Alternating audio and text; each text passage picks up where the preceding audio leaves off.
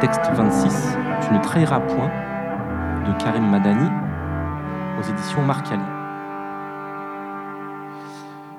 Ils ont repéré un mur, un beau mur, parfait pour une séance de bombage des familles, mais le mur est trop haut. Comer et Tax marchent sur les voies ferrées à la recherche d'un autre spot. La nuit est encore jeune, dirait Francis Scott Fitzgerald. Elle est pleine de promesses. Et Comer n'abandonne jamais. Le son entre les grottes de Lascaux et les dépôts de la RATP n'est pas si gigantesque que ça, finalement.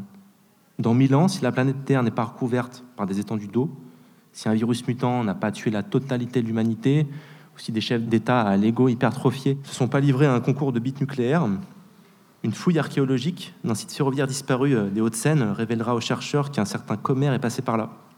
Les archéologues comprendront alors que l'homme a toujours voulu s'exprimer, peu importe les époques et peu importe le support. Cette nuit-là, un appel radio électrise tous les scanners des équipages des bacs du 92 qui circulent sur les territoires d'Anières, de Bécon-les-Bruyères et de Courbevoie. Des monts en l'air opèrent dans le secteur. Des maisons ont été visitées. À deux kilomètres de là, à peine, Comer et Tax aperçoivent la lumière mouvante des lampes torches qui zèbrent le tissu de la nuit.